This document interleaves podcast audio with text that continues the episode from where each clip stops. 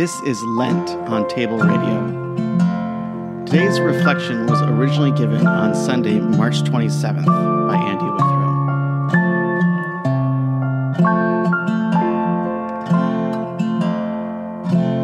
My soul takes. Today's reading comes from Matthew 16, verses 24 through 28. And Jesus told his disciples, If anyone would come after me, let him deny himself, take up his cross, and follow me. For whoever would save his life will lose it, but whoever loses his life for my sake will find it. For what will it profit anyone if they gain the whole world and forfeit their soul? Or what shall a man give in return for his soul? For the Son of Man is going to come with his angels in the glory of his Father, and then he will repay each person according to what they have done. Truly I say to you, there are some standing here who will not taste death until they see the Son of Man coming in his kingdom. So, this is part of a larger episode that we've been tracking through in this Lent series. Jesus has just a couple paragraphs earlier been identified as Messiah by Peter. It was God's anointed, God's chosen one. And people expected Messiah to restore God's people to their rightful place and to oust the oppressors and occupiers of their land. So that's the Jewish people at that time, and Rome were the occupiers. But Jesus starts pointing to a prophetic stream from the Old Testament, their Bible, that highlighted another, a different aspect of the messianic vocation suffering and death, and then resurrection. This was hard to accept. It's not even putting it the right way. It was just like it didn't compute. Peter finds himself opposing Jesus' mission and is told to get back where he belongs, behind Jesus. Peter finds himself trying to lead Jesus, convert him to Peter's own theology. So, what's going on in this passage? Disciples are followers of Jesus, they're not a subset of followers. Jesus is inviting, not forcing, says, If anyone would come after me, he's inviting disciples to follow him in his path that leads towards this suffering and death and then resurrection, new life. Now, denying oneself here is setting aside one's own preferences and loyalty to and trust in Jesus, his better way. Taking up one's cross is an active identification of and walking through suffering. Not for suffering's sake, but for the sake of being with Jesus, whom we follow. This was his path.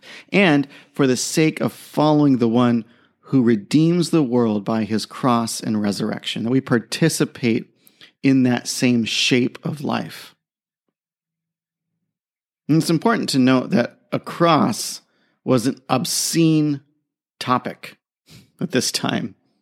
We've domesticated. Now it's a comfortable symbol of Christian life. Jesus' hearers would have easy reason to be offended by this kind of talk. It's taking one of, if not the most obscene and offending instrument of the empire it's abuse and oppression and intimidation, and actively taking it upon oneself, like a volunteering for the electric chair. So, next, we're given a reason for this radical and counterintuitive trust. It's in the giving we receive, it's in the pardoning that we are pardoned, and it's in the dying that we receive life. This is the way of God's kingdom. Now, there's a temptation here to see the outcomes Jesus lists as either a far off future judgment reality or a way of experiencing life in the here and now. But we know experientially that verse 26 is a reality baked into the creation. That's where he says, For what will it profit a man if he gains the whole world and forfeits his soul? We can absolutely lose our souls in the here and now by trying to gain the whole world. That's a familiar theme, I think, to a lot of us. We see that in movies and stories all the time.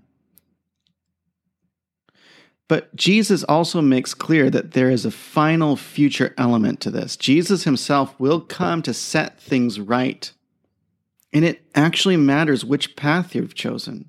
It actually matters if you've trusted him with your life. Finally, Jesus ends with a cryptic, at least to us, statement about how some standing in his presence will see Jesus coming in his kingdom. It's kind of this glory, this vindication, that they'll see it before they die. Now, to some degree, this has baffled the church throughout history, but there are a number of ways to understand what Jesus is pointing to here. Because in the very next episode, we're going to have what's called the Transfiguration. Jesus is about to take some of his disciples, some who are standing there, up a mountain, and he's going to be revealed in glory.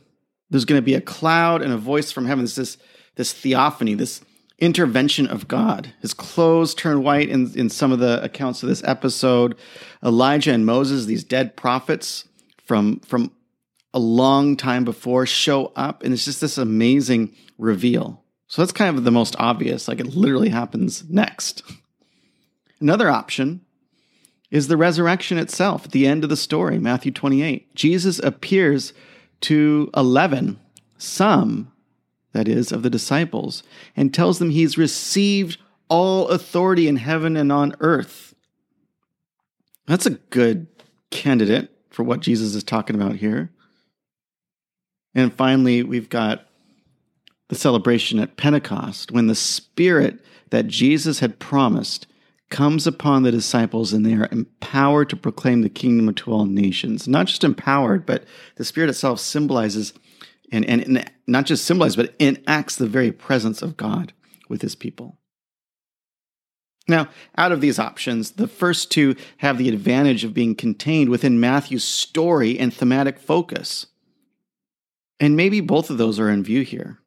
They both contain the coming of God's kingdom in some significant way. Either way, Jesus' kingdom, authority, and power are breaking in ahead of the very end to empower disciples and to reveal Jesus' glory even in the here and now.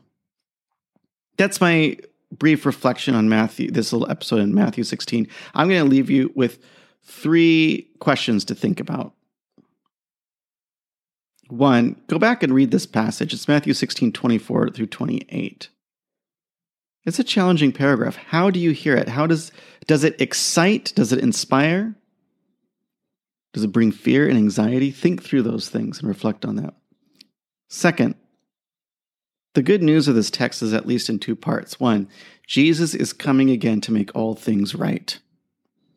And two, the invitation for all the self denial and cross carrying is to be with Jesus. Follow me, he says. It's not just to show how good you are at self control or bearing under pain and pressure.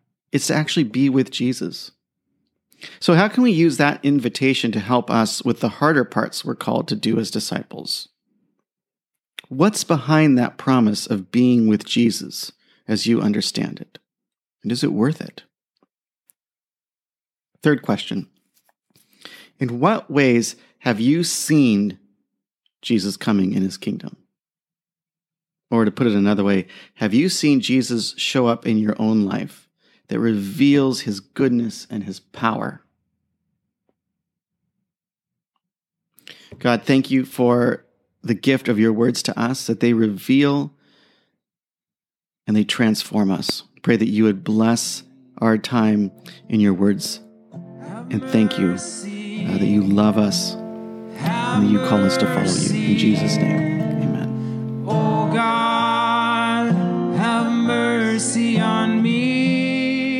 Thank you for listening to Table Radio, an extension of the Table Church, Victoria, BC. Music for this episode provided by Richard Charter.